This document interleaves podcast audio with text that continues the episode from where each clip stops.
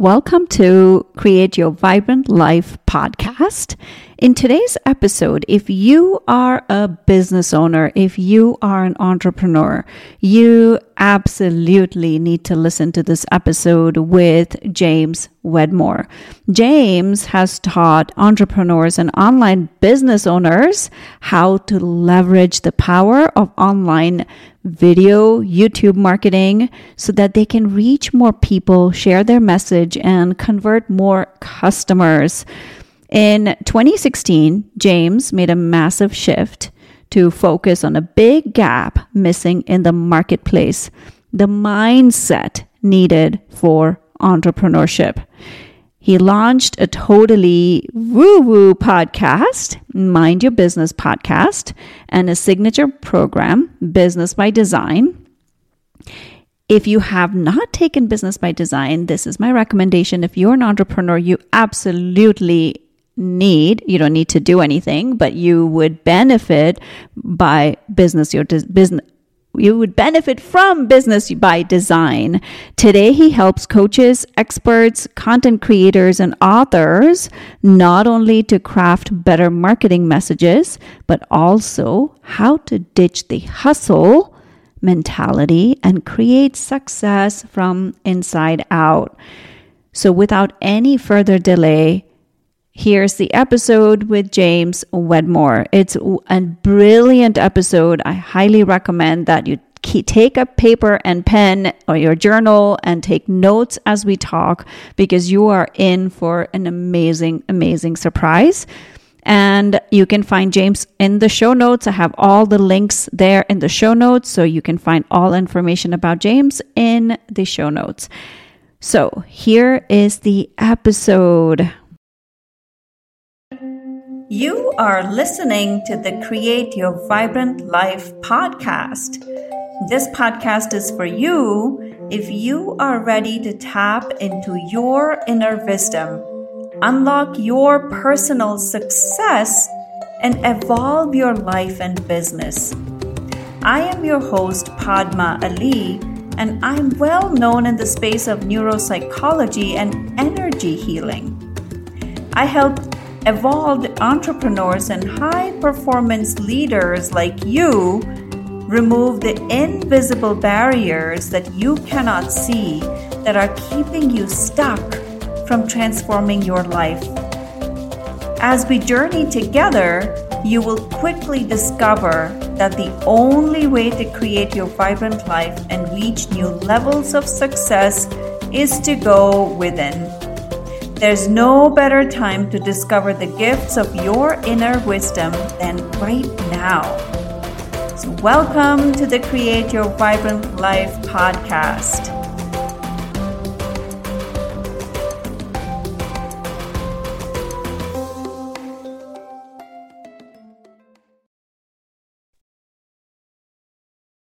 Welcome to another episode of the Create Your Vibrant Life podcast. Today, I have a amazing, special, special guest, James Wedmore. James, you may or may not remember, I actually met you in 2019 at a BBD event. That's how I I came to you actually through Jim. It's the other way around. It's the opposite of wow. how most people find you. I came, I first found Jim and then Jim Fortin, our beautiful, dear friend, brother. Yes. And then from there, Timothy. I found you and I joined TCP and BBD at the same time. I was like, wow. I need to do it all at wow. the same time. So that's yeah, how I first I, met you. I don't remember. No, no, I apologize. Um, because it's hard when you're you know when you're running an event and you got i got a million things going through my my brain i'm thinking about but then i saw your picture of us and i was like oh my goodness like what that's crazy that was 2019 how the how time flies Yes, and it feels like eons ago. Yes, it does. Now we both live in Sedona, so know, we're neighbors. It's amazing. yes, and literally, yes, yes, neighbors. and we don't see each other enough. Now it's on. I know. yes, it's so amazing, right? Like it's like we're just across, like five minutes away, and we're five sitting minutes. in Zoom and talking. Yes, I, yes. I know. it's funny, but I, hey, that's the internet. Yes. Um, so I would love to dive in to anything you can share about spirituality and business. Mm-hmm. I'm giving you a very broad topic. Sure. If you want me to narrow down as we start talking, I might ask. We, you, we, you always can. Okay, uh, completely. And maybe I'll go in a direction you don't want me to go, so you can you can s- stop me at any time. But um, you know, if you just started there, it's it's really why I started my podcast. Um, I I went to my first event with my dad. It was like teaching marketing and business in 2008, uh, April 2008. And it was love at first sight. Uh, I, I knew this is what I wanted to do with my life uh, run my own business. I wanted an online business. I was hooked. And I was raised. I'm so grateful for this. It's really like my dad has been one of my greatest teachers. I developed the ability to learn from the good, like what he was doing that was like conducive to results, and the quote unquote the bad, the unconducive. And I, I just flipped it, and I can share examples of that. But um, he's he was a very, very, very like 3D hardworking person, hardest working man I've ever met in my life. Uh, I mean, there's stories of his birthday and us coming in like happy birthday dad as a little kid and he's on a phone like in the middle of a meeting you know? And it's like okay. Or you know like saturday sunday all day and he was in real estate which real estate as most people know is already like realtors work so hard. Um, they'll do whatever it takes to make the sale and that's exactly what he would do. So he would we'd come and you want to go see your dad? Yeah let's go. And he's he's cleaning trash out of someone's house because they left it a mess so he's a maid for the day or he's real rebuilding their back deck steps. Um, and he was constantly taking clients out to dinner and, da, da, da, and then they would just not work with him or go with another agent. And I saw a man that worked so incredibly hard and was successful to a degree. There was a, definitely a degree of success within that container, but it was like maximized through 3D effort and it's it's you know there's a there's a beautiful you know story and completion there where he he worked until the day he got too sick he couldn't get out of bed. The day before he got his strokes he was working. And then the next day hit and he was bedridden for the rest of his days. And at a young age there was this inner battle within me where i wanted success. I wanted you know I got oh, business and then on one hand there's the what i learned in that programming of of my dad of the of the struggle work hard work harder than anybody else and then also seeing that there was like i think there's something missing it might be a better way and so the shortest version is i spent the first several years in my business on all the efforting i mean i became a very dangerously sick. I'm grateful I did it my younger years. Um, workaholic. Uh, I got addicted to Adderall, which is like legalized speed. Um, my mom gave it to me. She goes, You know, your sister has been diagnosed with ADHD. And uh, if you take these little pills, you just have so much more focus. And I was like, let me let me try this. I'm like, this is amazing. I can do everything for days now. And that's exactly what I would do. And I would get out of bed, I would pop 20 milligrams of Adderall and I would sit in front of a computer for 14 hours straight. And I got down, there's pictures of me somewhere because I was a little overweight when I graduated college and I started this business. And I got down to about 140, 142 pounds. I looked like a skeleton. I lost all friends. Uh, I just moved back in with mom and dad. And I spent a good couple of years just working 14 hours a day, seven days a week. And then I hit the wall where I realized like I'm I'm working harder than my dad worked. I'm working longer than he even works, and he's the hardest working person I know, and I have nothing to show for it. And the, these, I see. I love business and spirituality because to me, it's like the, the way I look at it is it's applied spirituality because I don't think it really happens in a void. I think we're here in a 3D game to to exercise our, our lessons, you know, put them into practice. And business is one of the best ways to do that because there's so many measurable scoreboards for us. Um, we can measure our impact. We can measure sales. We can measure our reach. We can measure performance. We can measure time worked and, and how long it takes to do something. I love all that. So when you're learning and, and things happen within, we see it man, manifest without. So I hit this wall and that's um, that's when the journey began for me. And and that's a that's a huge lesson that i've carried with me which is we we need to um, we need to to honor and fall in love with the the low points the challenges the breakdowns all of that. The pain is the blessing because the pain is what finally gets us to pay attention and say look kid there's something you need to pay attention to. There's something here that you're missing.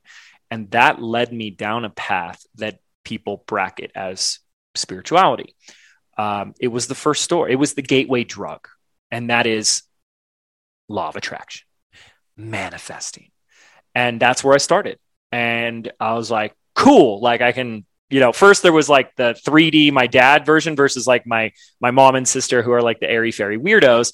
And you know, it's like, okay, so it's like, so you're saying don't work hard, just close your eyes, think of a red Ferrari and ta-da, right? And so I'm battling both and forth, but in the middle was the scientist. And longest version short is I started doing my own experiments in my life and started seeing results. And there came a point in time where I, I did uh, achieve a tremendous amount of success.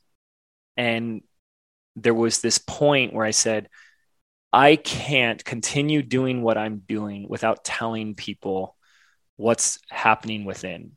Like what I'm doing internally, the changes that I made within that are completely invisible to anybody else are the things that I can't ignore and or or be silenced about anymore this is what caused my success. This is what changed the game. This is what took me from zero dollars in my parents' basement to a million dollars in a year. Like I went from uh, in one year, like one of the shifts was two hundred thousand to 1.2 million in one year, and then we had another one where I went from two million to 10 million a single year. Every single one of these were these pivotal, uh, complete paradigm shifts that, that happened in, internally.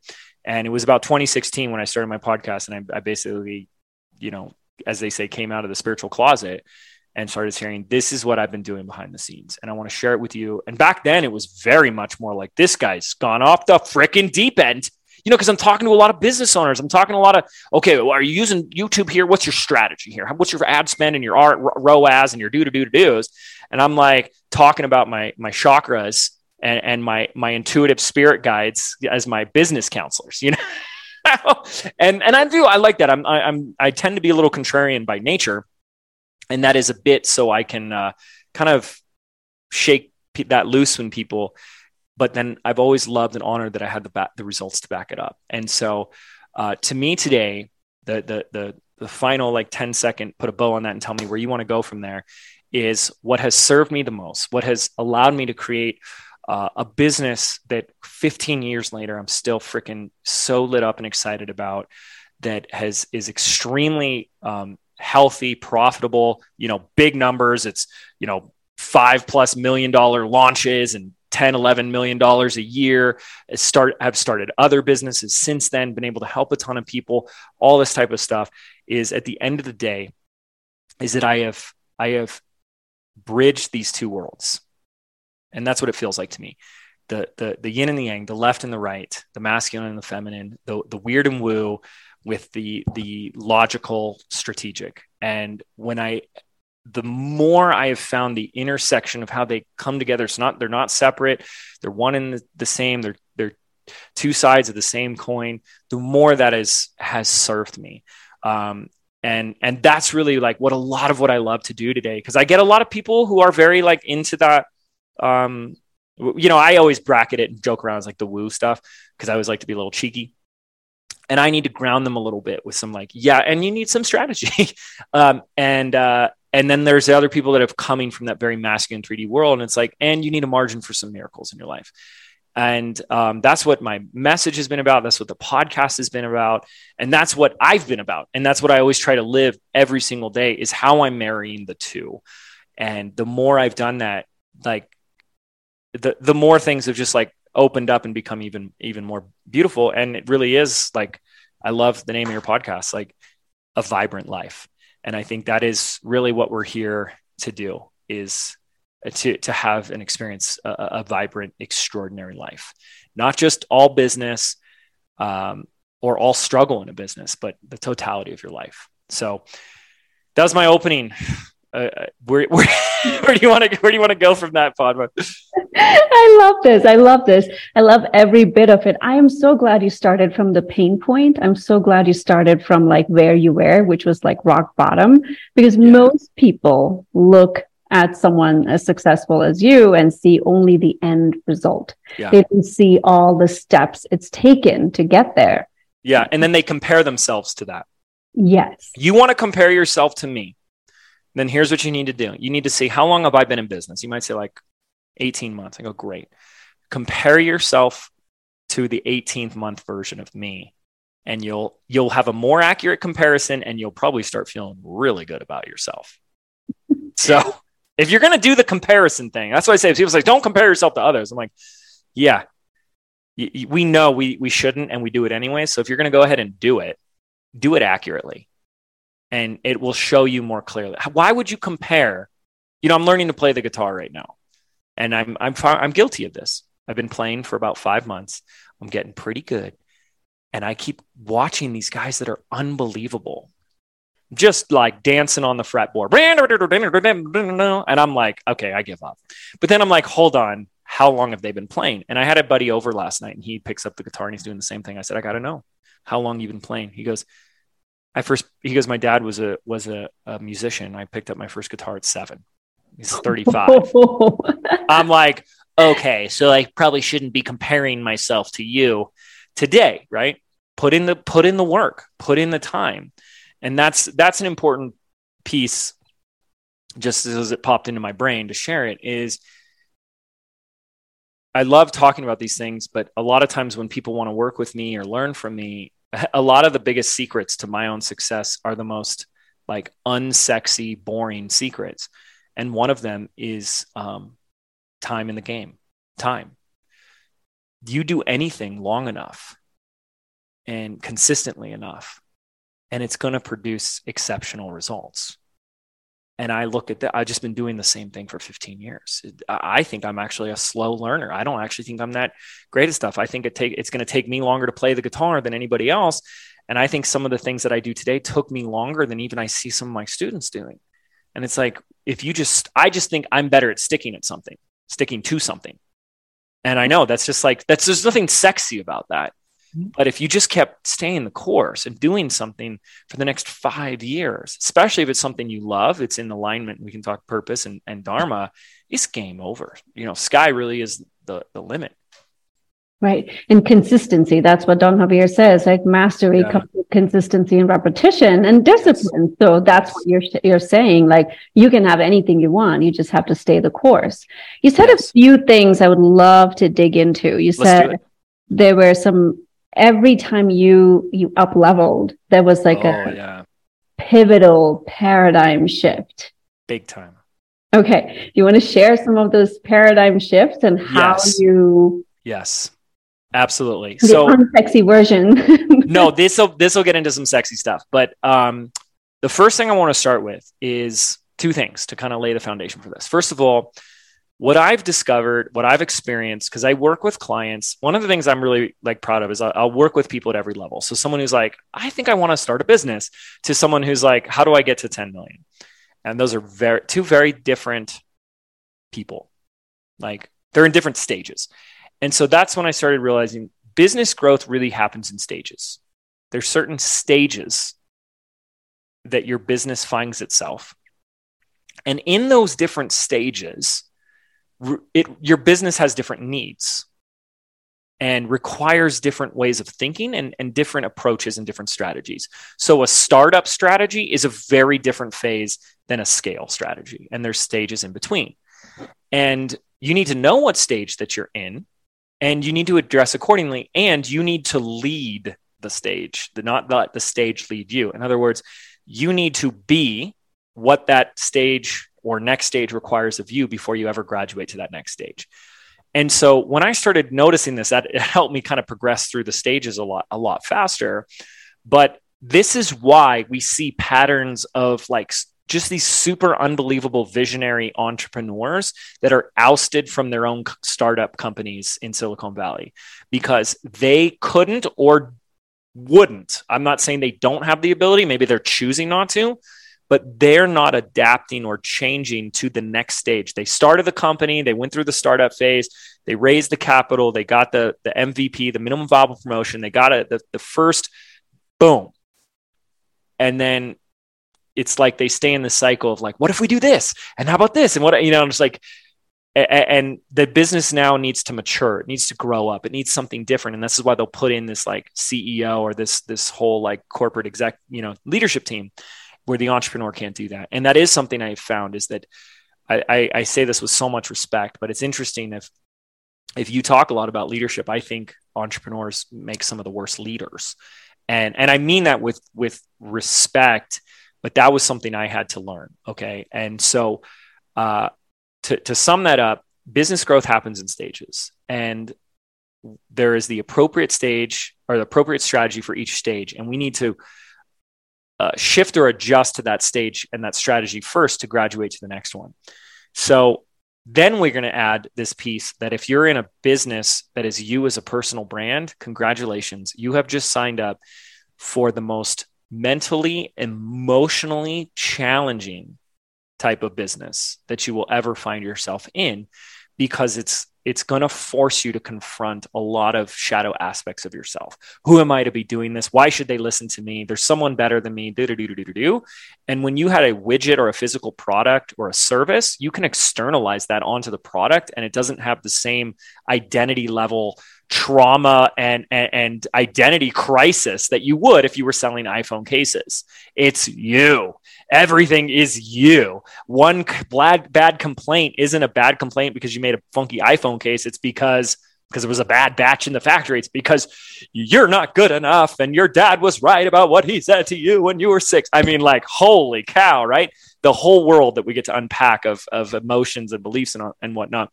So that's where a lot of the journey started for me. And um, the, the first, there was the first phase, which was like a lot of um, and I'm going to skip through a couple of them, but there was like the on the sidelines, not in the game yet. Do I have a good idea? Will it work? I don't know. Is this the right niche? I'm afraid it doesn't. This is where a lot of people aren't. You just even have to ask, am I even in the game? You can't score points from the sidelines, let alone in the stands where people are making their opinions and judgments, right? And everyone has something to say from the stands. Um, and there's the very few people that have the courage to actually suit up and step out onto the field. And it's only on the field where you'll score points. You might lose, but you might also score some points. You might win. Hey, what do you know? And so that like choosing that niche, you know, even though like, hey, hello world, this is me. This is what I've got.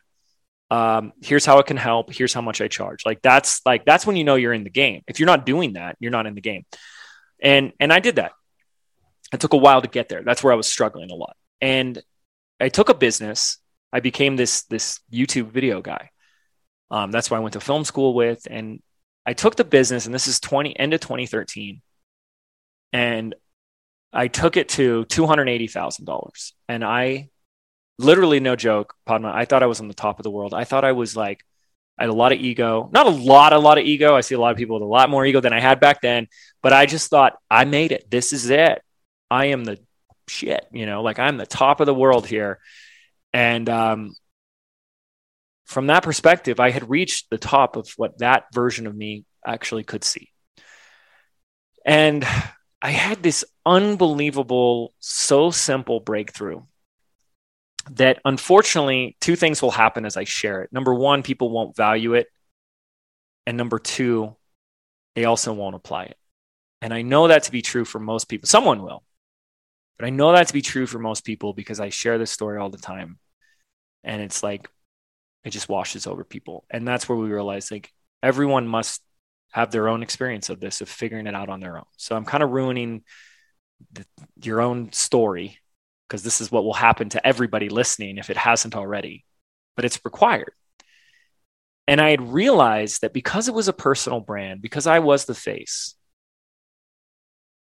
I realized that the biggest thing that was holding me back was I was using the business to get people to like me. Whoa. And that was so hidden from me. I didn't have much friends growing up. I was like a total nerd, totally misunderstood, very insecure. And when I found all this stuff I loved, which was the intersection between business and video and YouTube, I was like, I got something to talk about. And everything I did was through the lens of I can get more people to like me. And I believe most people that I see today, and it's not with judgment, but there is a level of a need to look good or be liked that is driving the type of content they create, how they show up, what they say, and what they don't.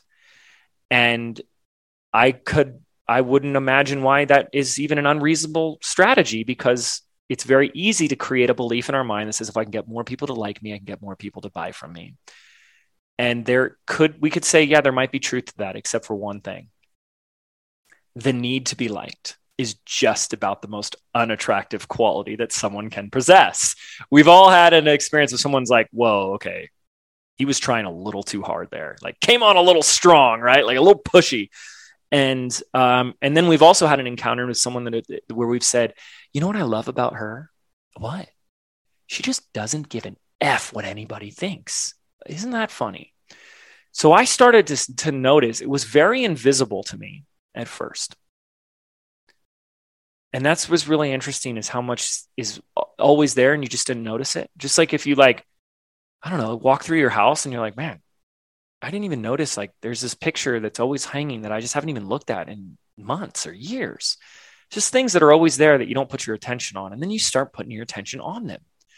And I noticed that there was this little the best way I could describe it was a filter. It was a filter that was dampening what I said or how I said it when I would go and publish something. And the filter just went like this I would write something like a Facebook post, Instagram post, and before I'd post it, I would say, Will they like me for this? Will they think I'm smart? Or will they not be happy at me if I post this? And then I would adjust it accordingly. And then I realized I'm doing that everywhere. Oh my goodness. And I had this earth shattering, the glass broke, the, the, the, the lights coming down from the heavens, just like everything went in technicolor. Like, you know, Keyser Söze end of Sixth Sense, he was dead the whole time moment, where I go, that's been driving every decision in my business. Will you be my friend? Will you like me?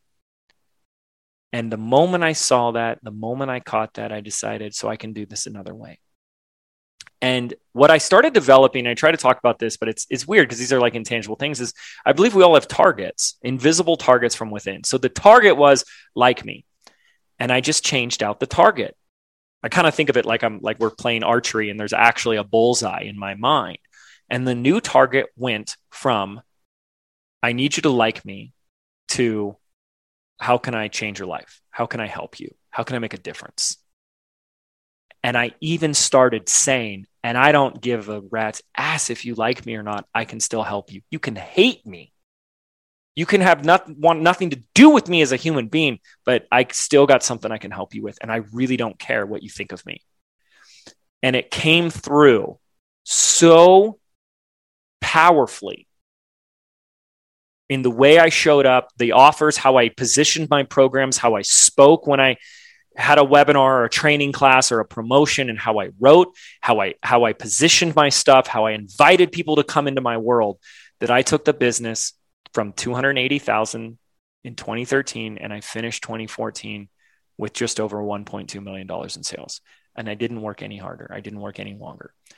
And that's one of these many examples I've had of a complete paradigm shift in how I approached my life uh, and my business. And this is where we come back to why I said I love these conversations around spirituality because I think it's harder for it to exist in a void when you have a playing field you see your growth. And one of the reasons why I've been passionate about talking about my journey during uh, learning guitar is because I always want to be learning and doing new things. I always want to. Str- I I, I kind of have this like little fear of like getting complacent in my life and just like settling. I always want to, you know, like you get older, you want to like keep flexing your brain muscles and and trying new things. And so I decided to pick up guitar. And one of the most motivating driving things with continuing to learn is I see the growth. I'm seeing the progress I'm having. And so when we go on any type of personal growth or spiritual path, and I see so many like parallels, like I would say so much of my spiritual path has been personal growth. I'm just trying to be a better version of me. And that's like, that to me is like so much of it. And this is a great example. Am I going to live my life for other people? Am I going to live my life giving my personal power away to the opinions and judgments of others? Is what I do and who I am an expression of the thoughts and judgments and criticisms of complete strangers on the internet? And I'm just the byproduct of that. And when I said F that, everything changed. And I can notice the difference in myself. And I see it when, in, when clients, when they don't do it that way, that there's just a, such a level of freedom and just such a level of, of, of power. So, um, if I can share uh, an amazing thing that, that Don Javier shared to me that I always, it's like one of one, to me, it was like, it was like one of the most simple and, and beautiful things. And it's kind of in the same line and, and, it, and it really connects with what this was about and what what the game of business allows for us on a spiritual path to experience is he said the goal for all of us is to be free. And i think entrepreneurs are actually this is this is my commentary on the side of it um, as i interject myself here. I think uh, entrepreneurs are driven to become an entrepreneur because they like crave that freedom. Um, oh you know freedom financially free i want to work where i want that's freedom. When i want there's some more freedom for you. Time location money but that's not all of freedom. And when everything you say or do, you're concerned by what someone says or thinks, you're actually not free. That's just your new prison. And so he said, the, the, the goal is for us to, to be free. And he's like, free within ourselves, completely free. You know, this is no attachments, no giving our power away. And so he said, so all the little things that you find yourself getting into, all the little problems and things that blow up in your face and the and the triggers and the and the the drama they're just there to show you where you're still not free. And if man like that's it. Like if we could just begin to see the inevitability of problems and breakdowns and the, the challenges that we will face as we go through a life and then life as a business owner and then like life as a as a spouse with a spouse as a as a as a husband or a wife and then life with kids you know it's just like it's just like higher levels of uh, uh challenges that you've signed up for you know it's just going to be it's just going to be different you know maybe more stakes but definitely more rewards every one of those situations and especially as it pertains to business are just opportunities for see here's where i'm still hooked by something. Here's where i'm still giving my power away. Here's where i've decided something that doesn't matter matters. Here's where i'm still not free. And if we made it less about i need to make a certain amount of money i need to accomplish a certain financial goal and made that more the goal say i'm just playing a game and the game, yeah, is you can measure it through money and profit and all that type of stuff. But the bigger game is how do I use this for me to as a as a as a a playing field for expansion, for for growth, and for more freedom and higher levels of freedom. That every time I do that, it just catapults me and the business to a whole nother level. And I'm like, that's that's the juice right there. Like that to me is just sign me up. And that's what I've been doing ever since is like, I don't, I really don't care about the money because I care about this game so much more. And it's like, man, I can get, I can get on board with that for the rest of my life. So that's an example of one. Wow, I'm mesmerized. I'm just like taking it all in. It's you said so many amazing nuggets here, especially around trigger and drama, where anytime you get hooked. Yeah. Right. And and that is that is the place of growth. And this is where most people forget. Like they get caught up in the triggers rather than seeing how can this help me get to the next level of freedom you know i don't know if you know this but my i was a psychotherapist for 20 years that that was my background so uh-huh the emotional stuff is like so it used to hook me in till I realized how it was keeping most people trapped in their emotions. Yeah. Their emotions keep them trapped. Yes. But instead, if you can look at it from that, exactly what you're saying, from that higher level perspective, how can this give me freedom? It, it's also a hard conversation, too, because there's a big, beautiful conversation about like, don't suppress your emotions and, you know, and, and feel your emotions and honor your emotions. And and that seems to you know obviously like you can't have this conversation in a 30 second tiktok video because it's just too nuanced. But the reality is is is especially in business and and again if people don't hear the full context you, you get a lot of pushback on it. But there needs to be um, no emotion from that regard. Like we're not getting emotional and feeding every everything there's there's an equilibrium, there's a center, there's a neutrality that you can find yourself in that will have you be very much more powerful. But that does not mean we're pushing down our emotions. Yes. It means you're actually quite literally not hooked by them in a situation. And so, something I've been saying for years, as I said, business growth happens in stages. I also say your business will grow to the level of problems that you can handle.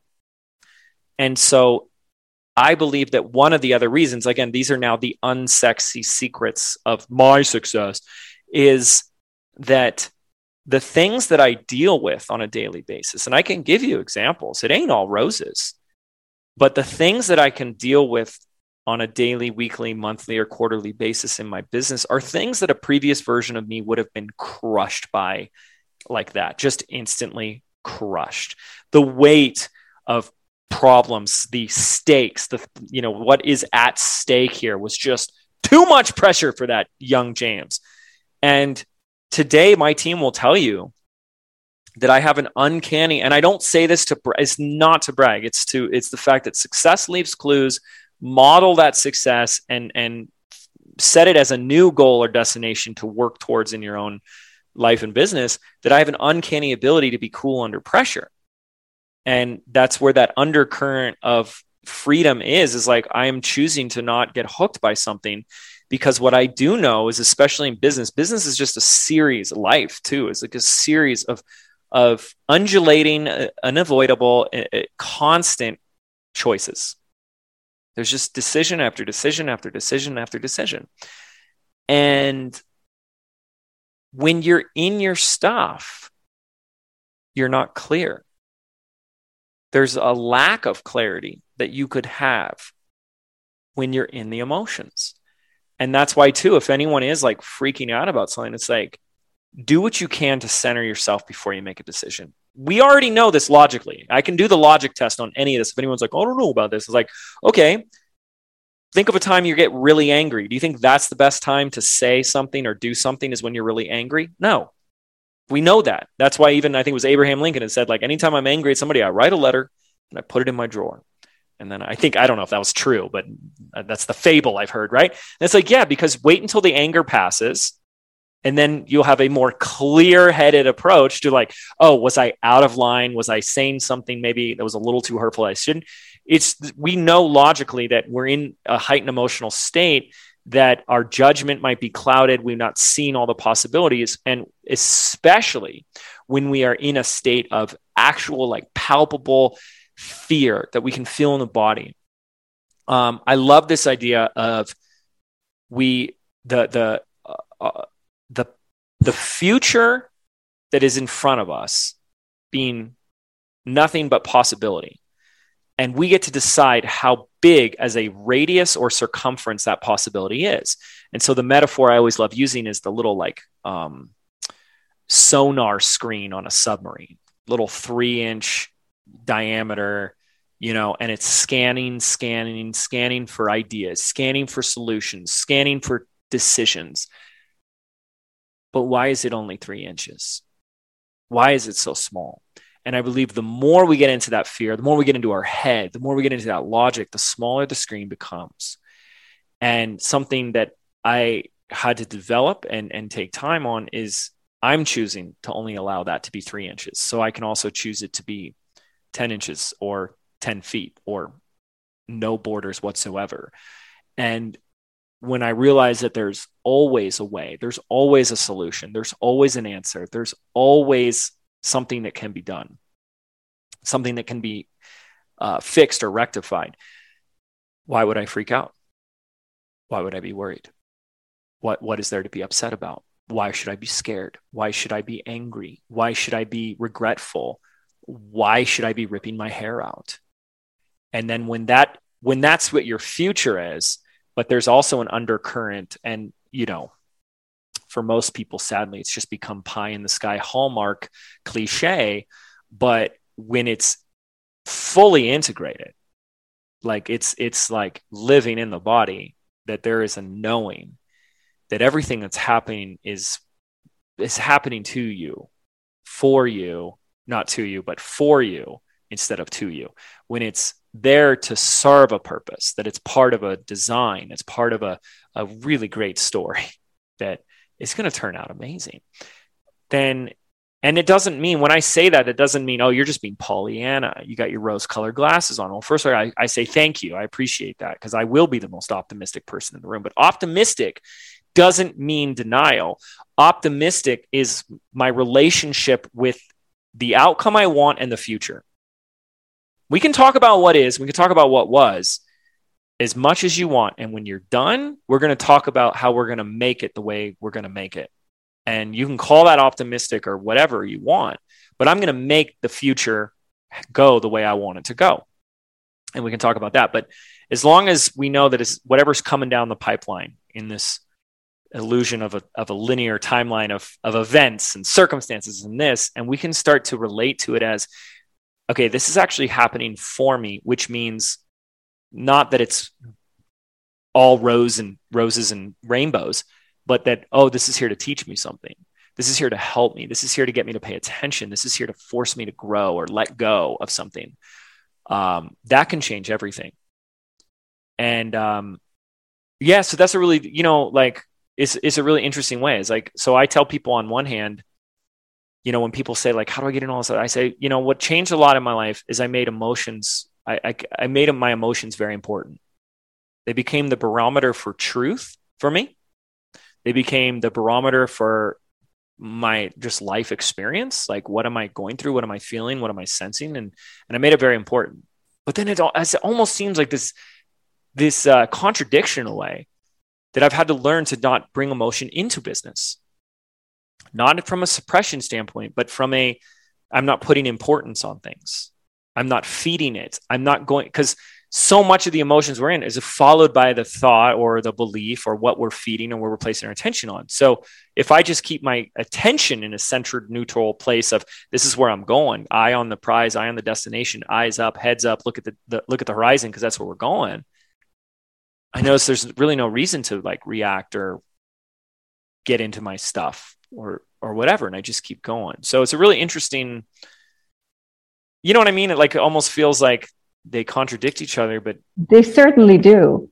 Yeah. yeah. and that that brings me to what are some of the strategies that you teach your students to overcome some of these beliefs these limiting beliefs or these fears or anxieties that most entrepreneurs get into? Yeah. Um, in general. yeah i i have um you know, like I, I have a I have a lot. Um, I think I, I think what's what and a lot of these are just based on my own experiences, like what I went through. So we we had I, I mean, like I think all of us entrepreneurs are going to need to conquer fear in our lifetime. And I've had some battles with some pretty big fears. One of which was when someone um, did this whole extortion thing and tried to sue me and it was very scary. And i was actually visiting in sedona when i got the letter in or the email from attorneys and it's like you're being sued. And the little fear that i had got cranked up to a 10 i mean i was physically shaking. I had tunnel vision and, and all that. And um and so i i used a lot of how i worked through those things to to like share not just as stories, but what I did as as you know exercises and stuff like that.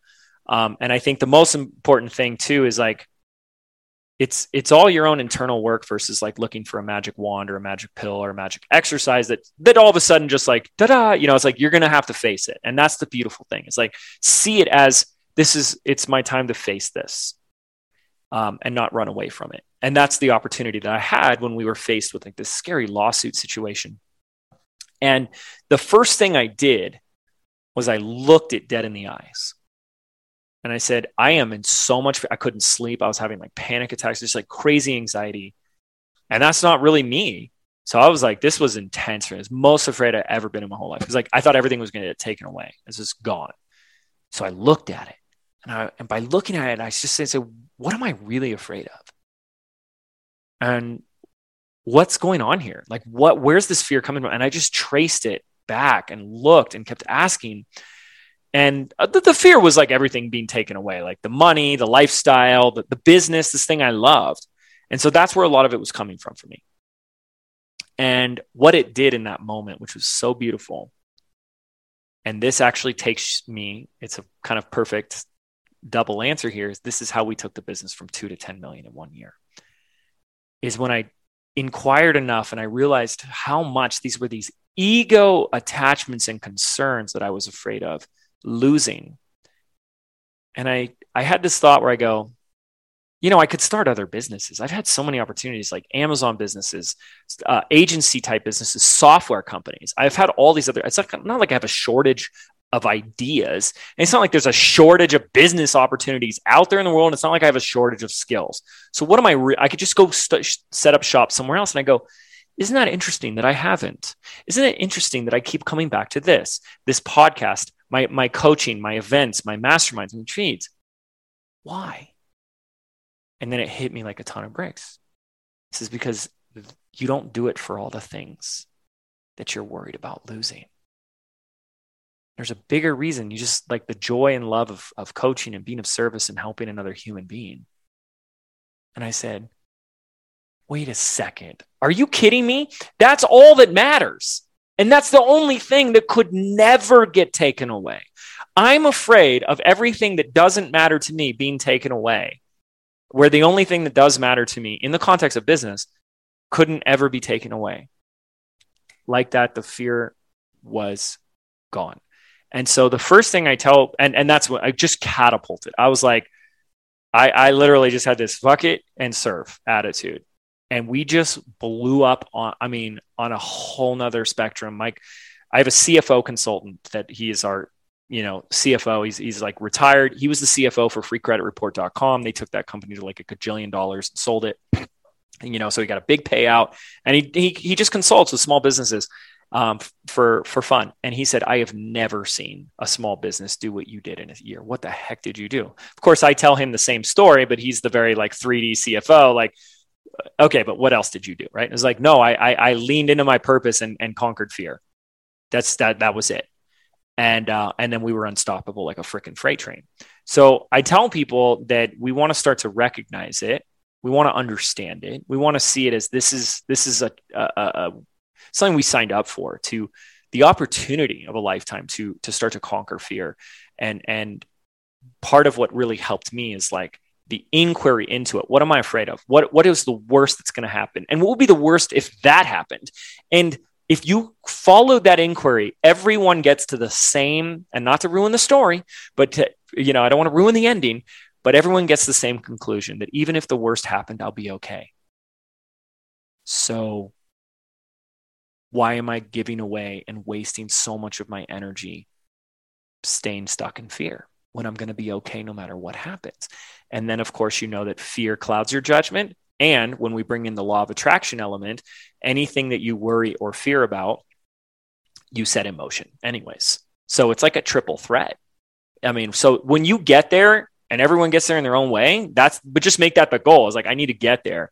Um, that changes everything because so much of what people are doing um, they still have their foot on the on the brakes in their business, and the foot on the brakes is the fear. It's just a little fears, you know, like oh, what if they don't like it? What if it's what if I shine too bright, or what if I'm too big, or what if I'm too loud, or what if people start not liking me, or what if these people change how they treat me, or what if I, I, people try to take me down or cancel me or whatever. And um, and so that's just fear, fear, fear, fear, fear, fear, fear, fear, fear, fear, fear. And even if it's just these like five percent micro fears, you take that from five percent to zero. It's quantum. It's exponential, and I'm the proof of that. Like that, those, those that spoke for itself. We did again. We did nothing different. We just did it bigger. I had bigger events. I had bigger launches. I had more affiliates. I had more ad spend. I had bolder messages. This is who we are and this is what we're here to do. And we're doing it. And it's like, get in or get out of our way. And people were like, damn. And that's what happened, you know? So that's a big one. Now, I'll say one last thing about that, okay? Because I, I, have this fun little thing with fear. Because this is the big one.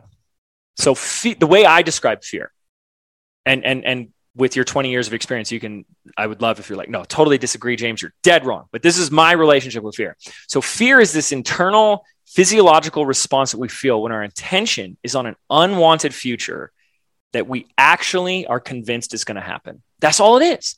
And so, the way I look at it is here is this moment, you know, the, the eternal now moment that we find ourselves in this moment, the illusion of whatever day and time it is in this moment and in our mind, we've projected out actually multiple futures. We have multiple futures in our mind right now. We have a future that we call the default future. The default future is if I just flip the switch and continue to live on autopilot, which I did for a long time in my life, I try to flip people off of the autopilot um, because I think we're just kind of going through the motions, 90% of the same thoughts and actions and habits the same thing as usual. We're drifting. So whatever wherever the wind is blowing us that's where we go that day and that's default. And i can sit there and i say i could ask you if if or ask our listeners here if you just kept doing whatever you've been doing what where do you think you're going to be in six months? Where are you going to be in a year? That's the default future. Then we have on the other end of the spectrum the, the default's in the middle. But on one end of the spectrum we have the like give me your biggest dreams? What is the what is like when you when you get into the best state possible what do you dream about your life being? So that's your like hopeful dream sometimes like we call it like the pipe dream future. But then there's even gradients of that because they're like oh the most unbelievable like best case but i don't believe it future. And then there's the like no no i think if i really push and da da da i could i could do something a little bit better than my default but not quite that pipe dream. Okay? So there's like these gradients of futures and then we have these unwanted futures. And the unwanted futures are the ones where we start to feel fear. And there are some like worst case scenarios where it's like, okay, being homeless. You know what I mean? Like I've literally talked to entrepreneurs. I've been there myself. I think it's a very common and normal thing when you're in charge of your own financial destiny. And it's like, if I don't launch or promote or sell, whatever, like there will be no money. And if there's no money, can't pay the bills, can't pay the bills, don't have a place to live, I am homeless. It is not too far off to allow your brain to follow the, the, that trail and end there. And then go, oh my gosh, that really could happen. Boom, there's one of our futures, this worst case scenario future. So all of these and, and a whole spectrum of them exist in our mind. And the ones from the neutral over to unwanted are the ones where we tend to be in a lot of fear. Like you know, so anytime someone's like in a lot of fear, I go, where's your attention right now? And they're like, they're going to do this. They're going to say this, and then this is going to happen, and then that's going to happen. Boom, boom, boom, boom, boom, boom, boom. It's like, has it happened yet? No, it's in the future. It's a future, right? Hasn't happened yet. And what we all know, and the last two years have proven that the future is anything but certain. So we've decided some of these are going to happen and some of them aren't you know, like the level of hubris on you to be able to tell the future and know exactly how things are going to go. You know, you cocky SOB. So, what I do is I look at it from if we're in a lot of fear, all that means if we could even say that they all have an equal probability of, of, of manifesting. We could, uh, we could even say, if we want to get really weird, that they all end up happening. And we're just jumping timelines to get to the one we want to go to and there could be a timeline where you are homeless right? And so the power of our intent and to say which one are you feeding? And that's all you're doing. You're if you're in fear you're just feeding you just have chosen a buffet you went up to a buffet and you said, "Here's all this food. I can I could eat lobster. I could have spaghetti. I could have a pizza over here. I could have chicken and then you're like, oh, broccoli. oh, screw it. I'm going to eat that one. I hate it, but I'm going to eat it. So you just chose, like if we just looked at it from a very neutral place, like you just chose the one you didn't want. That's that's how I look at it. So I'm just sitting here in my moment in time and going like the future has infinite possibilities. Which one would I like to choose? And that's where I'm placing my attention. And we can choose again in the next moment, in the next moment. And I think that's hard for people too, is because they're like, oh, I don't know about my purpose or my vision and da da da da. And it's like, that's because you're trying to cement it. You're trying, you think that this is like a final answer, no give backs, you can't change your mind. It's like, what are you talking about? You totally can change your mind. It's a, life is a moving target. So if we just played around with that as an example, it's like I have a buffet of futures in front of me, and it's like, which one am I choosing? Um, and once you, if if you just choose the one, it's like instead of diffusing your energy into seven, I'm worried this might happen and this might happen, da, da, da, da. And then for five minutes a day in your meditation, you have whatever's left over to focus on the thing you actually want. No wonder it's not coming to fruition. But what if all 100% of your being is just focused on that one and that, and you have the tunnel vision for that. And um, that has served me very well is there's always some form. It's not always crystal clear and it doesn't i don't believe it needs to be but there's some form of a of a vision of the future that i am guiding and directing my life towards and the fun way to play with that is if you're like oh i don't, I don't know i don't know. It's like you do know. You gotta that's to, that's a limiting belief. It's that's nonsense. We always know. We don't know the specifics sometimes and that's wonderful.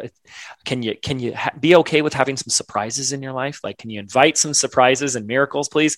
And we don't always know how but people have linked the how with the what um, and then and put them together in other words they'll say this is what i want but i don't know how therefore it's not possible or they've said because i don't know how then i don't know what i want and if you can just separate the two and be like you know look at it like the, the cardinal directions north, south, east, west. I just know I want to go north. I just know I want to go east. And that's the direction I want to head right now. It's like, I just know that I want to be on stages changing people's lives. I don't exactly know what the message is or how I'm going to monetize that. If they're my events or Padma's events or someone else's, I don't know. But I know I want to head in a direction. It's like then just start heading east and go in that direction. And I promise the image will get clear and it will also change and adapt. And that's where we're just keeping our attention. But instead, we go, I don't know what I want. So that means my life is just going to come to an end and I'm going to be homeless and broke. And, or I'm, I'm going to have to go back and get a JOB just over broke. And um, I found that that, if that makes sense, like that has really served me in my life. Now, the last little thing, two seconds, and I'll shut up is part of the problematic piece with all this is these futures that we have, especially like the feared ones and the default ones. And there are, I, I don't have like all the studies and stuff, but there's not an area or much of an area in the brain that shows um, a high level of um, prediction and association with the future. It's more where like memory is stored. So they've been able, neuroscience been able to tell so much of the future that we predict is informed and created by our past. And most people listening here today, I'm assuming, know at least conceptually how much we are using our past and our experience to even cause and create the future. That our past becomes the litmus test for possibility. It becomes our level of reasonableness. That isn't possible because how do you know that? Oh, because of the past, past, past, past, my experiences, what I saw other people do, all in the past. So it's like we create what's possible based on our, our past. Or we say this is going to happen because it happened in the past, or we've seen it happen in the past. And it's like so much informed by that. So, so much is like this. And I, I, I literally got off a call with a client and I had to point this out to her right before this. She had something financially happen and she said, Now I can't do this because of, of those finances. And I said, You are letting what has already transpired, it's in the past, determine whether you will do X or Y. And that will determine if you make more money or not.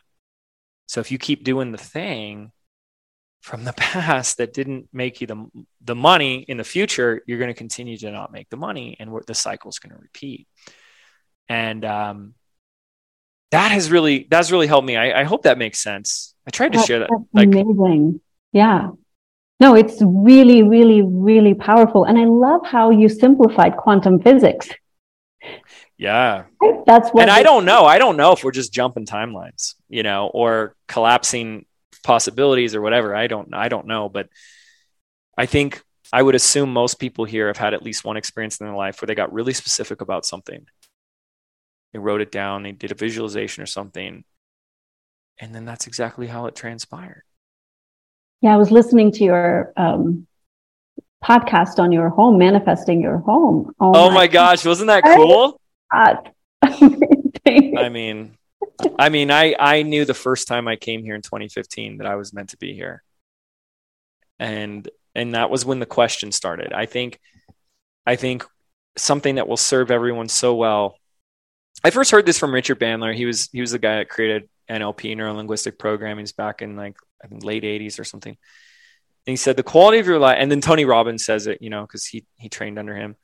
Um, the quality of your life is determined by the quality of questions that you ask. And where I would like to expand on that is what will serve all of us is if we to what that means to me is if we create outcome oriented questions and we have the courage and the patience to live in the unknown as we wait to receive that answer. You will you will definitely be living a very vibrant life. I mean that is unquestionable. So even just that experience was how could i live here? How could i move here? How could i how could i make that happen and the, the short version of the story was is someone was like oh well they just approved airbnbs in this town. You should just buy an airbnb. And that's how i got to do it. And then i thought i was going to be part-time and then boom now i'm uh, you know full-time. And it was it started with a question. And the problem is, is that to to res- if you're asking a question, I like to look at it as like you really are tapping into the divine mind, the the the has all the answers, and it's like the coolest part about life is like I'm gonna find the answer is gonna come and it's gonna come in the coolest way, you know, and it comes in the most random of ways. Like I just this person I was just coaching with, I said like I'm there's kind of something that's like coming through and I just want to say it. Blah, blah. And I said it and she's like, I can't believe you're saying this because someone else just said the same thing to me like three hours ago. I was like, Confirmation. yeah, do you need to wait a third time to say that this is a sign or have you received the confirmation that you need? And so when you learn to look at life as like like the universe is speaking to you everywhere and you just need to like learn the, the language to interpret that um, then the answer is already coming. But um, the problem is, is we've been trained to be in our heads. We ask the question, even when we ask a great question. That's why I'm like, I want to expand on that quote. The quality of life is determined by the quality of questions you ask, because it also becomes the, the, the ability to receive an answer is a skill to develop. And the, what we tend to do is we go, yeah, how could I build a million dollar business in 12 months? And then we go, I don't know. And then we go right up into our head and we said, therefore it's not possible. Therefore I can't do it. And then we say, I don't know, and we can't do it and I just don't live there anymore. And and I used to. It's like don't get me wrong. Like I used to be the most logical in my head, that 3D, you know, offspring of my dad. And today is so much more like let's bring on the miracles. Let's do the impossible. Let's let's create a margin for magic. And um and when you do that, it happens and it and the answers and the insight and the guidance to turn left instead of going right or to call this person instead of not just happen in the most miraculous ways and we just need to be you just it's just like nothing has brought more like richness to my life than to like experience those mini miracles all the time and when they happen for your business and stuff that's amazing now padma where this becomes like you take this to a full circle epic just unbelievable level is then when you go, we're sitting here going, yes, I want to invite more miracles and more signs in my life. Here's where you get to be really powerful on a whole nother level. When you're really clear on your purpose and the work that you're doing, then you start to realize, I get to be that sign for somebody. I get to be that miracle for somebody. I get to be not from like an ego place, but I get to be the answer to their prayers. I'm the thing that they were asking for, that they were envisioning or putting out there to the divine mind. And that that is so powerful. And like I'm always asking to do that. Please allow me to be ready for the person that is asking, that is that is in need. Let me be the answer to that person's prayer. Not me specifically like 3D, but whatever my story can be or whatever needs to come through or whatever my philosophies on life and business are and how that can show up for somebody and that's just that's a whole nother level that is amazing yeah. that is so that is so powerful and that brings us back to the service right like that's where that's where everything shifted for you it's like yes. coming from that service mindset well, that's what's so tricky about if we're in any type of coaching, teaching, thought leader, uh, author, speaker space, is that when we're in that struggle phase, it feels like we're at the bottom of a mountain trying to climb up. But in order in order for to like have clients and like people want to work with you, you have to be the person at the top of the mountain, going reaching your arm down, saying, "Here, let me help you up." And so we have to find whatever we have to be at whatever we're already on the top of the mountain. Okay, so you're just you're maybe there's a higher mountain to climb, but you don't see that higher mountain until you're on the top of the existing one that you're already at. And so to to turn around instead of looking up oh my gosh look at how far i have to go instead turn around and look down and say who can i help reach up to here and what's ironic is the people that you're reaching up to here will be the ones that catapult you to that new height and and that really changed things around for me like i mean that's those driving questions of like my content is just always driven by what do people need to hear what will make a difference how can i help you where are people stuck right now and I'm just always asking those questions, like whether I'm like going for a walk or going for a drive. And it's like I have lists. I could turn my computer around and show you just lists of content ideas. Like I have 15 new episode ideas for the podcast that are right there. I've got 25 TikTok and Instagram reel ideas, and it's just constant. And it's because I'm just what do they need to hear? What do they need to hear? What, how can I help? How can I be of service? Like, what is the thing that's going to make the difference? Boom, put it on the board. Boom, boom, boom, boom, boom. Okay, flush that out. That's a ooh, that's a serious. That could be a new product. That's a great episode. Let's put that on TikTok. Let's do that on stories. And um, quality of your life determines the quality of questions you ask and your courage to receive the answer. I like that.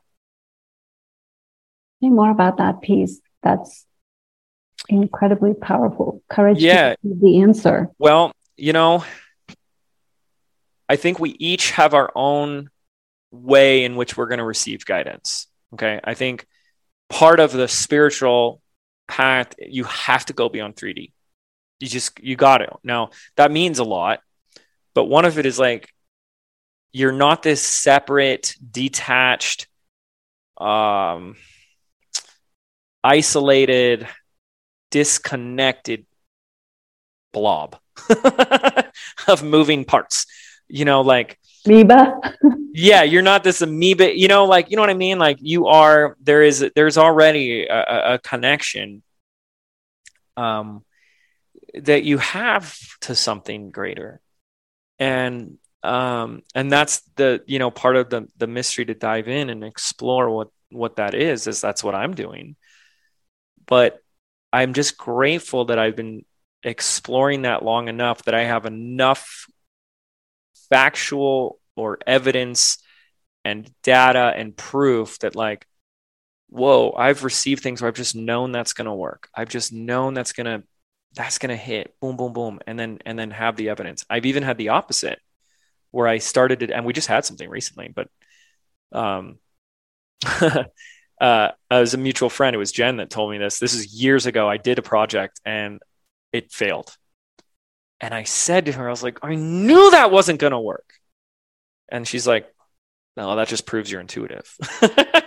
it's like, you knew it wasn't going to work. You did it anyways. And that just proves your intuition. And it's like, sometimes that's what we need. In fact, that's what I, that's where I would start is look at the decisions that you wish you it, it went wrong. Okay. I don't like to use words like wrong or bad, but oh, that was the wrong decision, or I shouldn't have done that. And did you know? Was there a sign? Was there a way in which it felt that there was something off about it. And it might be so subtle because I'm someone who have really struggled with like quieting the noise and and getting into the like getting out of my head and really feeling that because I can have a brain that's going a mile a minute with a thousand ideas. And and I'm like, wow, I started to notice patterns of how it felt when it was on the right path or when it wasn't. And so part of it is going to come down to the the curiosity and the experiments you do to really find out what that is for you. So there's the different clairs when people talk about, you know, intuition and and the voyancies and the different clairs, you know, uh, like like um, clairvoyant, clairaudient, clairsentient, and stuff like that. And that's one way we can start to bracket how people start to receive data packets or or insight or information beyond the, the physical five senses. Um, some people um, see an image in their mind. And part of the problem is, is like we just don't trust it, or we just think it's just a thought, or we just think it's random. Uh, some people hear something, and some some people see see these things 3D, like I just saw something, or they see it in their mind's eye, or they'll hear it in the 3D, or hear it internally like a voice. Me, why I struggled with it is I'm uh, claircognizant. Um, is what I found is my predominant. I think on the path with um, Don Javier, a lot of that's changed, and I've actually had other senses and stuff develop. But like traditionally, I was clair cognizant. What that meant was, if I asked anyone here during the day on a clear day where there's no clouds, what color is the sky? And you would say blue. And if I said, Do you remember when you learned that? You probably wouldn't know. What? Like, you just knew. You just know now, and there was a point in which you knew. That's what claircognizant feels like for me is I don't have an experience of receiving the information.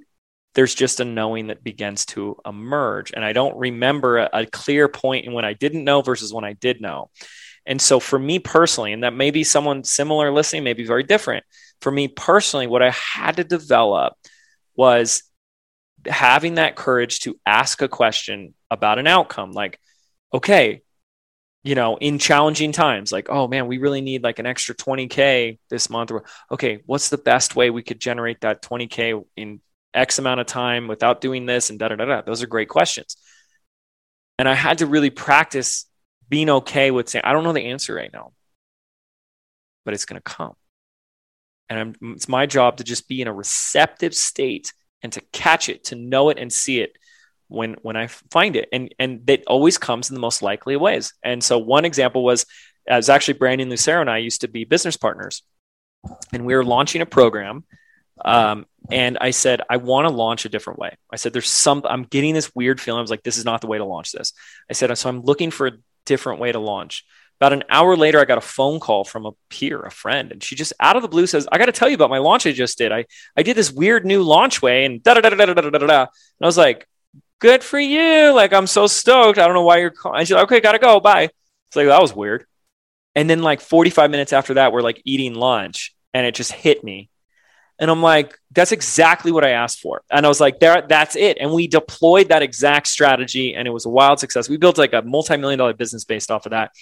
And it was like really leaning into like having my eyes and ears open paying attention, like ready to receive and, and grab, and then also trusting that.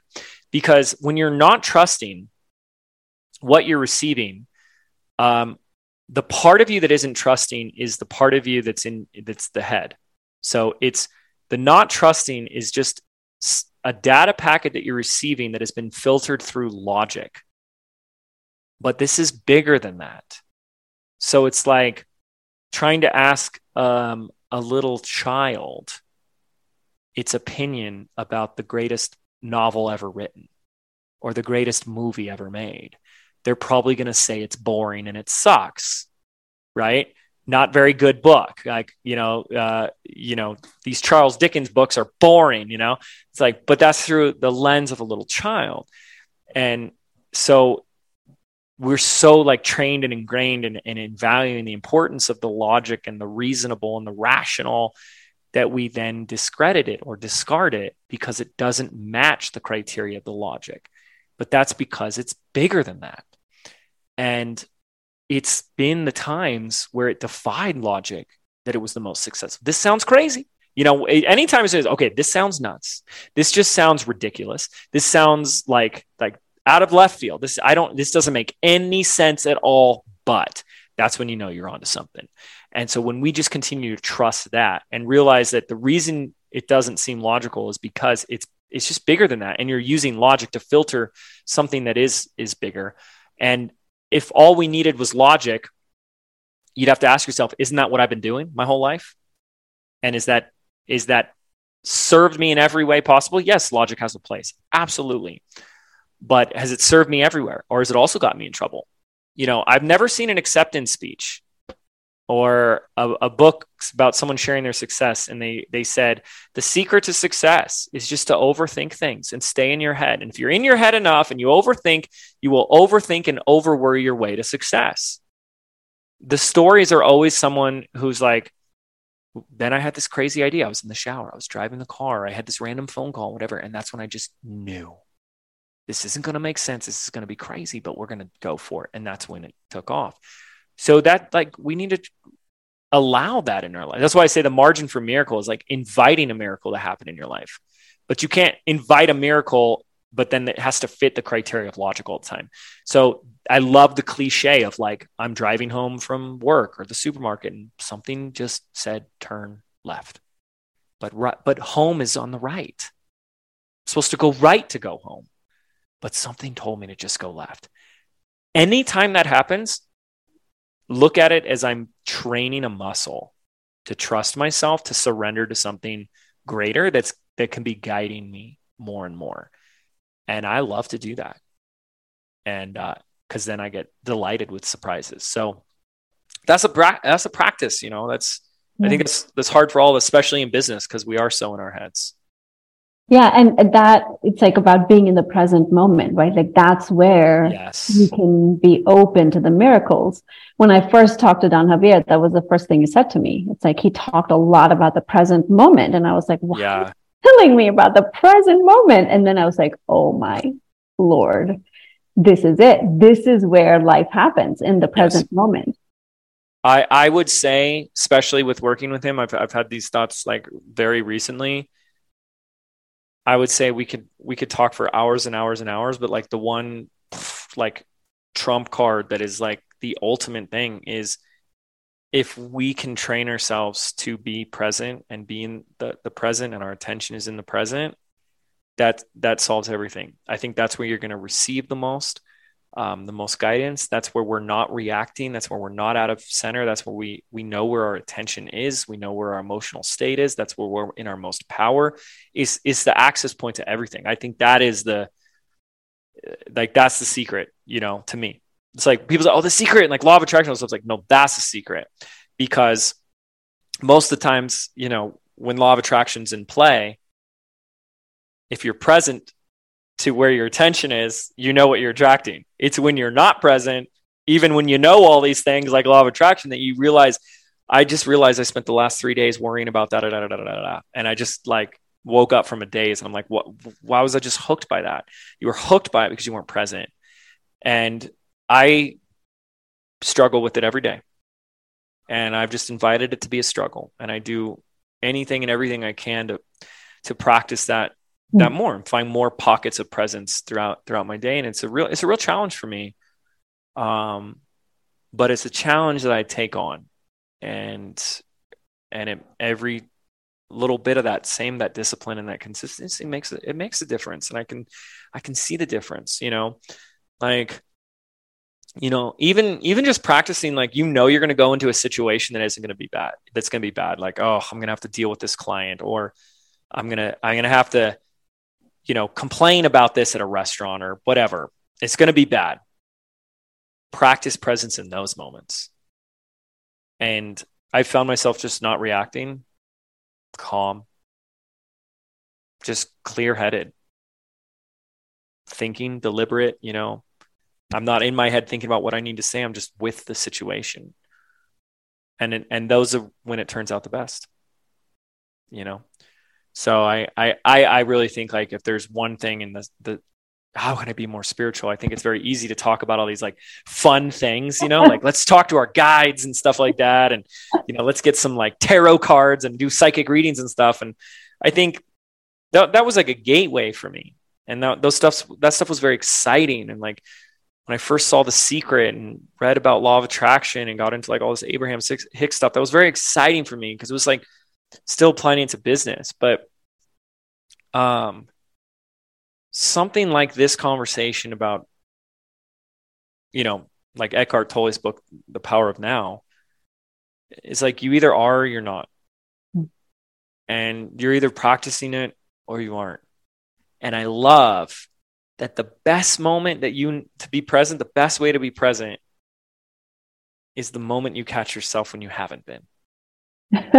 and that's like that's so that's just like i don't know there's something so cosmically hilarious about that it's like it's in the moments that you realize you haven't been present like anyone listening right now like did you already tune out and you're like doing something different you're kind of checked out and then boom you can recognize that and that's you being present and so it, it, this is in Eckhart Tolle's book. I love that. And I try to practice this one sentence over and over again, which is, what was the last thought I just had?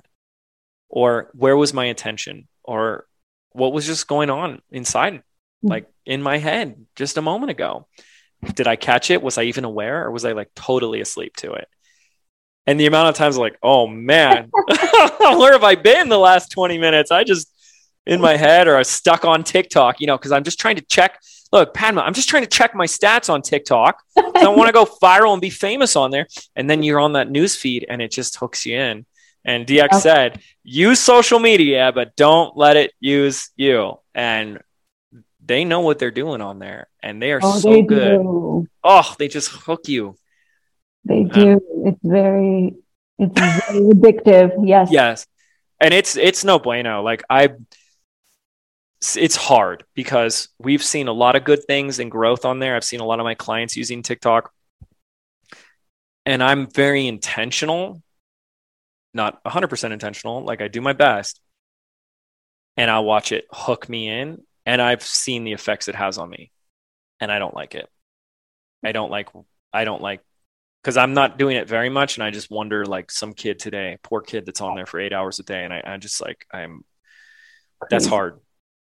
Yeah. That is like, that is the hardest thing is like, I don't know how I could raise a kid today and like want to be a great parent. And, but at the same time, want to tell them like I don't want you on these sites because I don't know what it's going to do to your brain.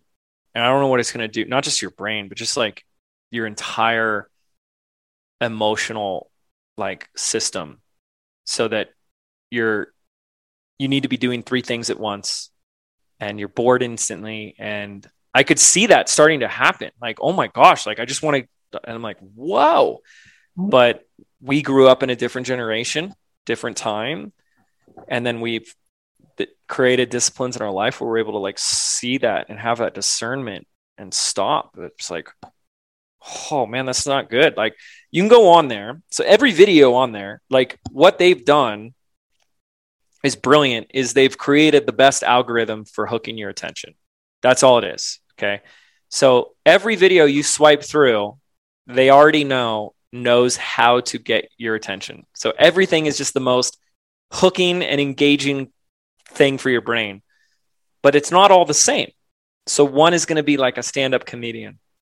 The next is going to be something that's going to outrage you. Like I've seen these videos of just like injustices, like someone treating someone like crap in the street. So you're laughing one moment and then you swipe and all of a sudden you're angry. And then there's a really sad, depressing story about a breakup or something or or someone passing.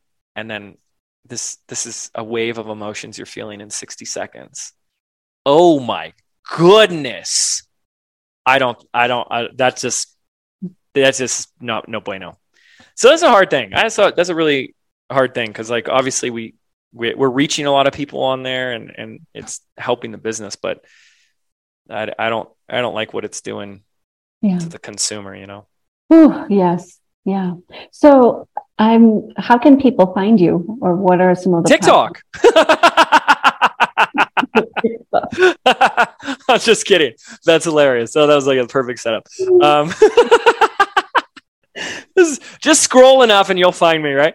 Um, no, but we are on there. Um, you know, and I have this thing that I've been kind of talking about too, which is one. I have a podcast. Um, I, I, I launched it in 2016. It's called the Mind Your Business Podcast. It's anywhere you would listen to podcasts. I think we're on all the places.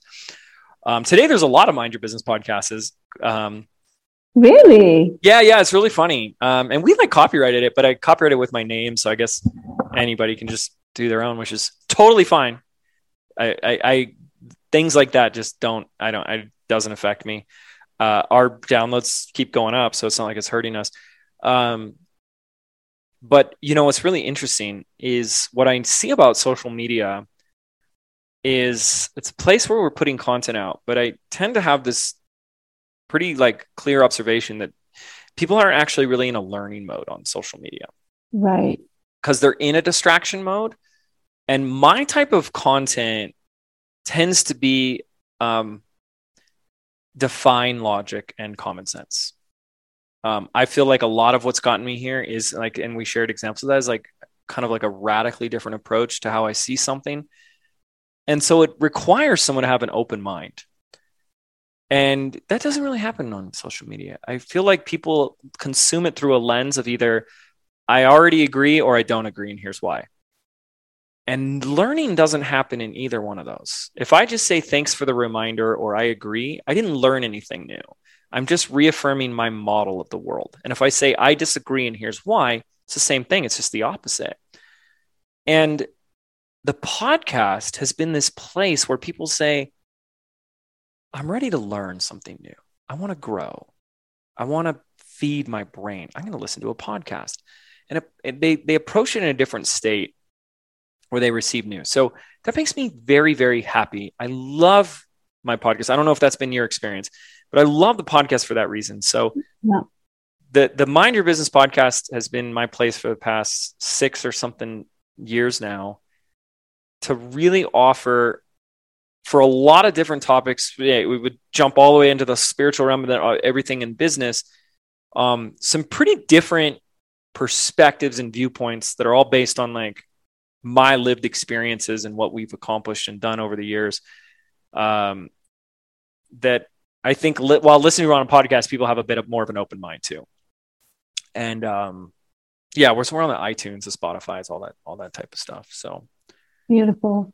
Yeah. Yeah. You have BBD launching anytime soon or? We launch Business by Design is like, I, I did something, this is an example of a radically, it's, I guess it's radically different approach, but it, maybe it's not to people today. Maybe it was back then we basically just have one product. That's that's how the business was. For I've added a few since then, but like we just said, what if we just had one product? That's the whole business, and that's business by design. And so instead of like everything I'm I want to teach, just keep creating products and products and products and products and programs and programs and programs.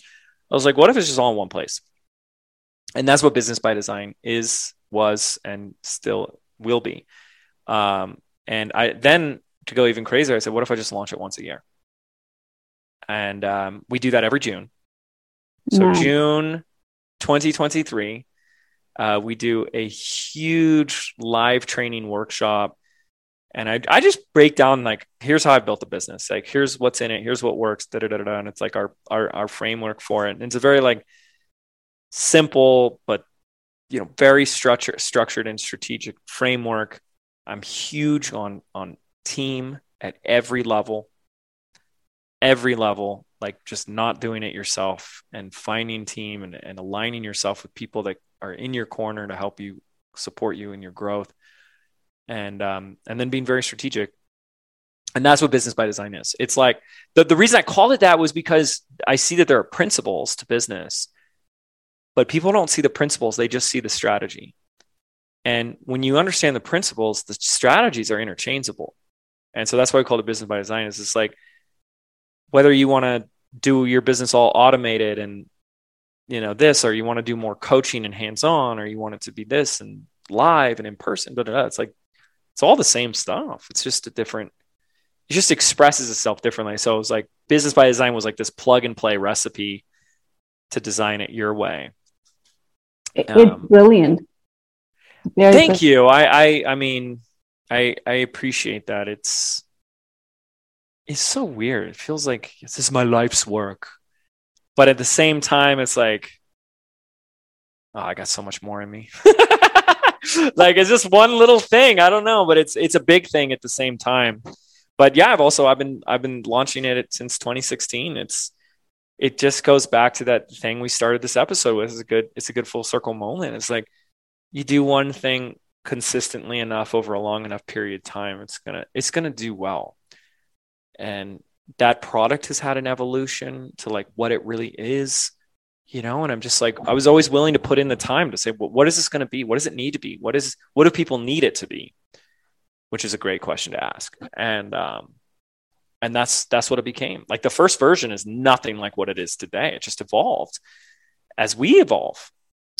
And um i'm here for that. Just constant evolution. Constant it's not just always just growing like in a linear just, just changing just different. And uh, that's helped me and uh, it's, it's helped our students so yeah. Amazing.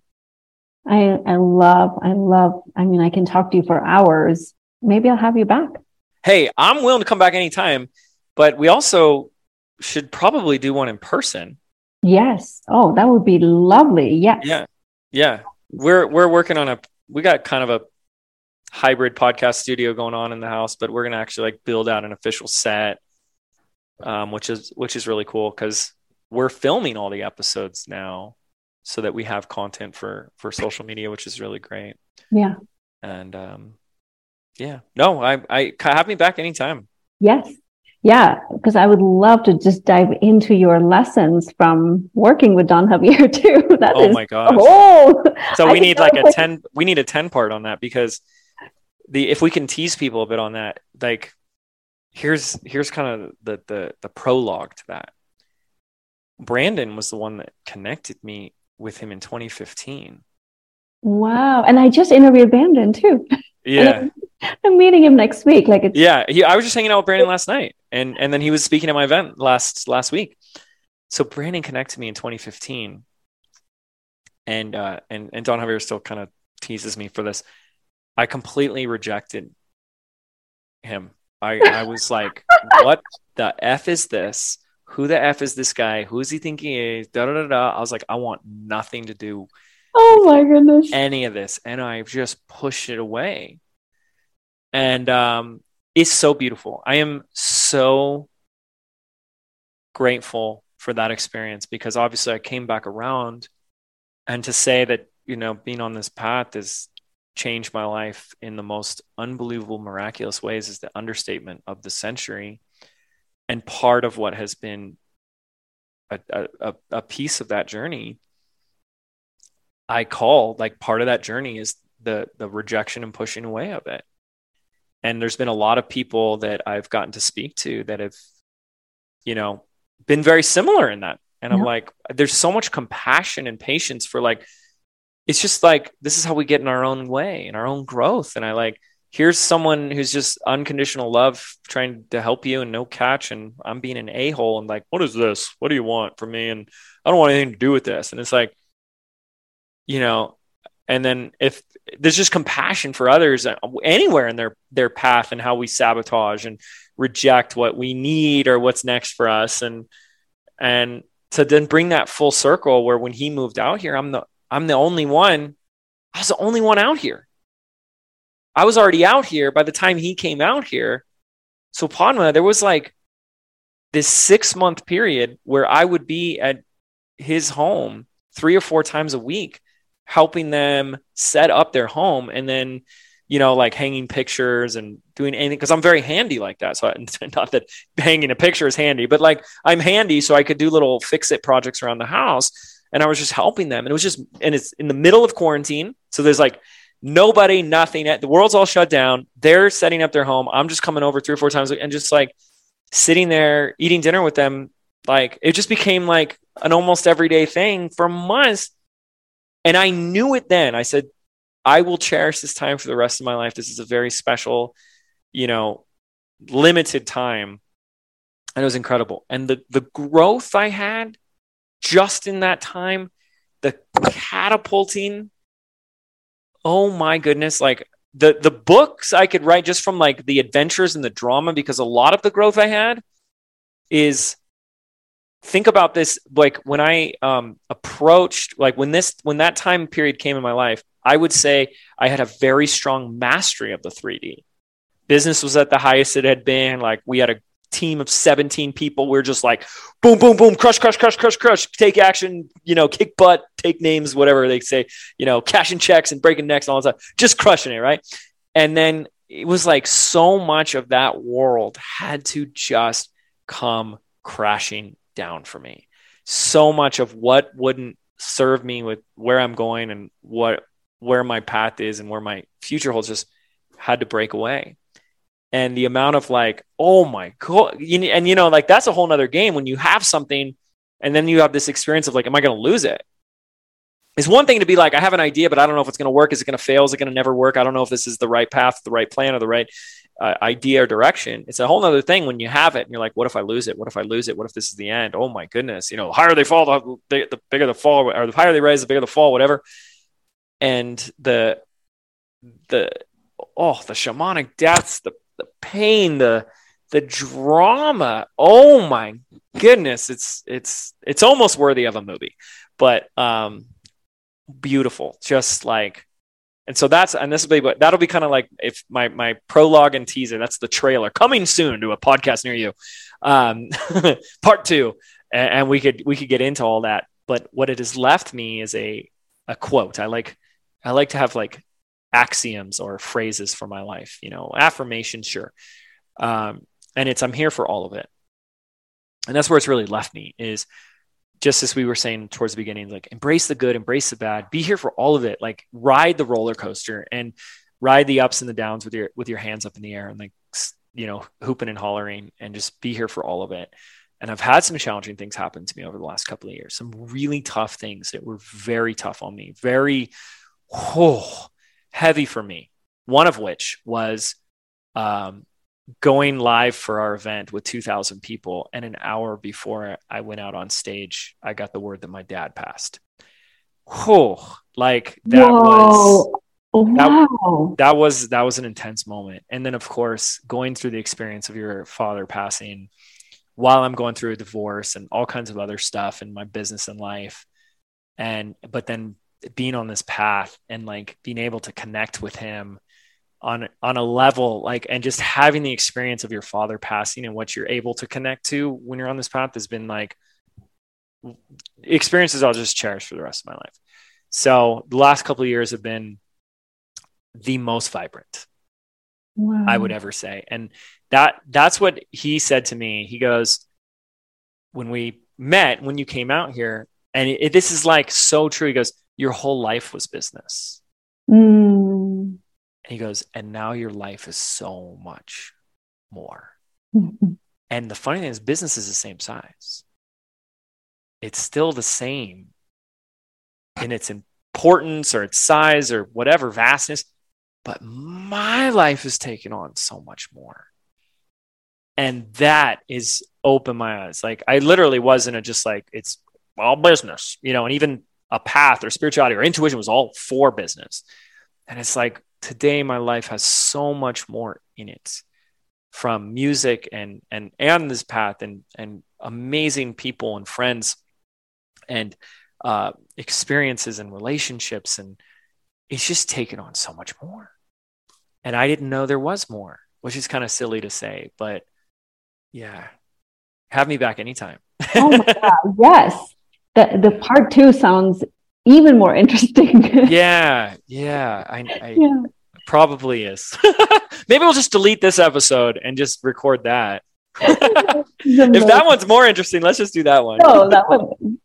this, this is just a warm up. No one will hear this one. But see, this is this is what you said right in the beginning. This is the marriage of the 3D and the spiritual world, right? And yeah. so this is, this is right right on track with that. So yes, we're and not that, deleting this.